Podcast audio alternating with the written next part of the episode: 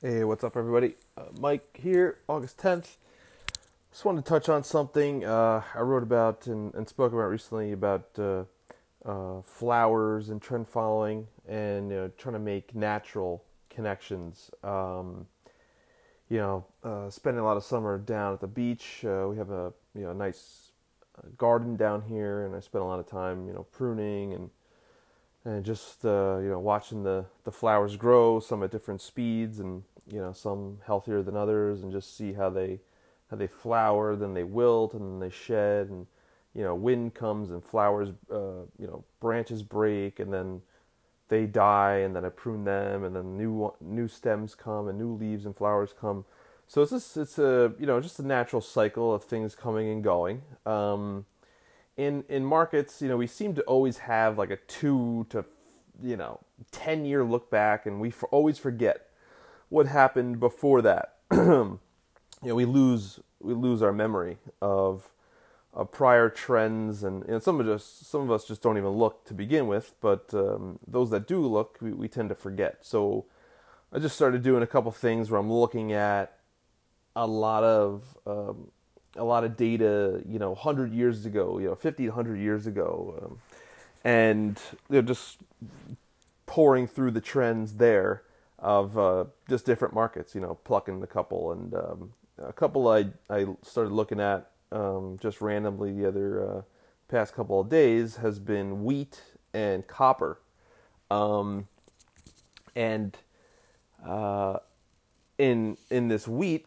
um, I looked at uh, you know the beginning around the beginning of my data set, which uh, goes back to the 1920s, and um, I, I, looked at from 1925 to 1929, uh, and just overlaid a simple um, you know moving average crossover on there that that a long-term trend follower might might use, and uh, you know what I found was pretty nasty market action for for a trend follower. You know a lot of sideways whipsaw, you know, V-shaped reversal, sharp reversals, you know, boom and boom and bust uh, cycles, and um, you know, I found it interesting that that was in the 1920s. You know, um, granted, a, a, lot of a lot of people, you know, in the trend following community, uh, you know, investors and uh, maybe some traders, not probably not some of the best traders, but they'll say that oh, trend following was good back in the day. It's you know, it's choppy it's been choppy lately, so you know it's it's no longer good, and they start you know blaming reasons for why that is, and uh, um,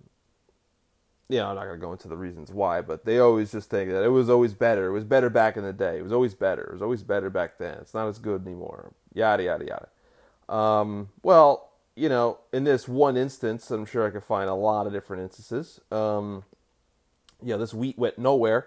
Um, I count around you know, a little over a handful of of trades that did not work um, in this five years.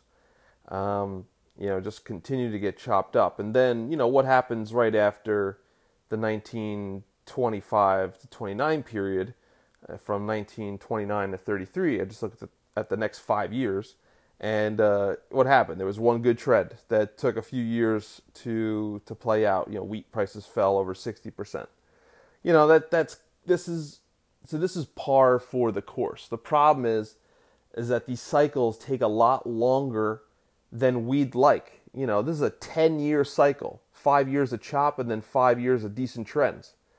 Uh, you know, you do anything for 10 years or five to 10 years, they could feel, start to feel like the norm. Like, oh, this is just how it is. You know, I don't remember what it was like back then because, it, you know, it's a lot of days in a row where you just get used to something and um, you know markets move at a very uh, at a much longer time frame, you know, a cycle pace than than our day to day life and our you know that our um, you know that our brains really adapt. We adapt really fast to things. You know, we don't have we don't have a you know a hundred day or a two hundred day lag on the um, on the weather. It's like, oh well, know, now it's all right. Now it's starting to rain more. All right, so now we'll put on our raincoat after. Two, like, no, we're going to react in the moment and adapt really, really fast. Well, in markets, that you know that lag, you know, you know there is a delay when it, when it rains. You know we don't immediately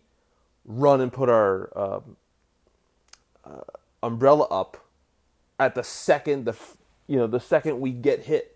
You know or like a milli a millisecond or uh, whatever right after we get hit with the first or see the first uh, raindrop. No, there's usually some. Wait, wait, is it gonna rain or is this just passing? Or you know, let's look the, where the clouds are. Let's look at the way the wind's blowing. Are we gonna get hit? Okay, yeah, it looks like it seems. All right, now we'll now we'll put it up. But we still we'll wait until it starts to really rain before we'll put that up.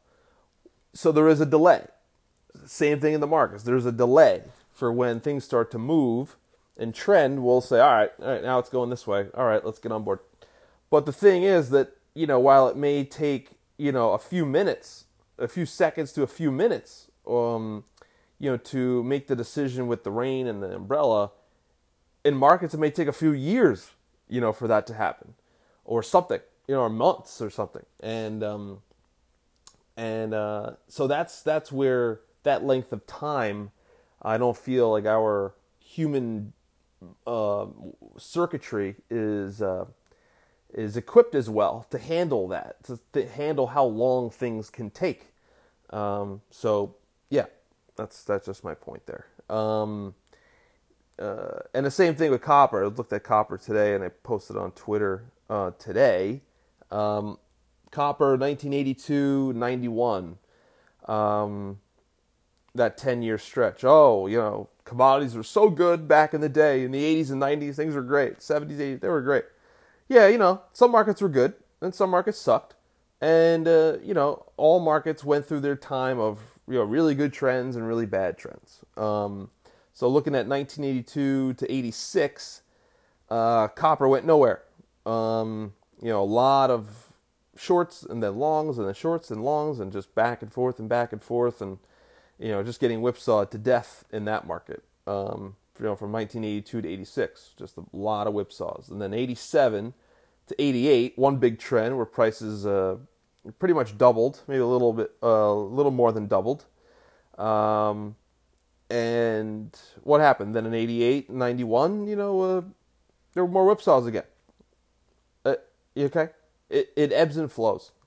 Um, it constantly is just something. It's just the nature of the markets. It's the nature. It's the nature of every living thing, every moving thing out there. Um, there's good times and bad times. Um, there is no special period. There is no, um, you know, the problem is we only have, you know, around 40, maybe 50 years at this point of actual live track record data on, on, uh, you know, trend following traders at least you know, what we need is like 5,000 to show that, okay, see, we can literally have a, a bad 10 year period and it's totally normal, you know.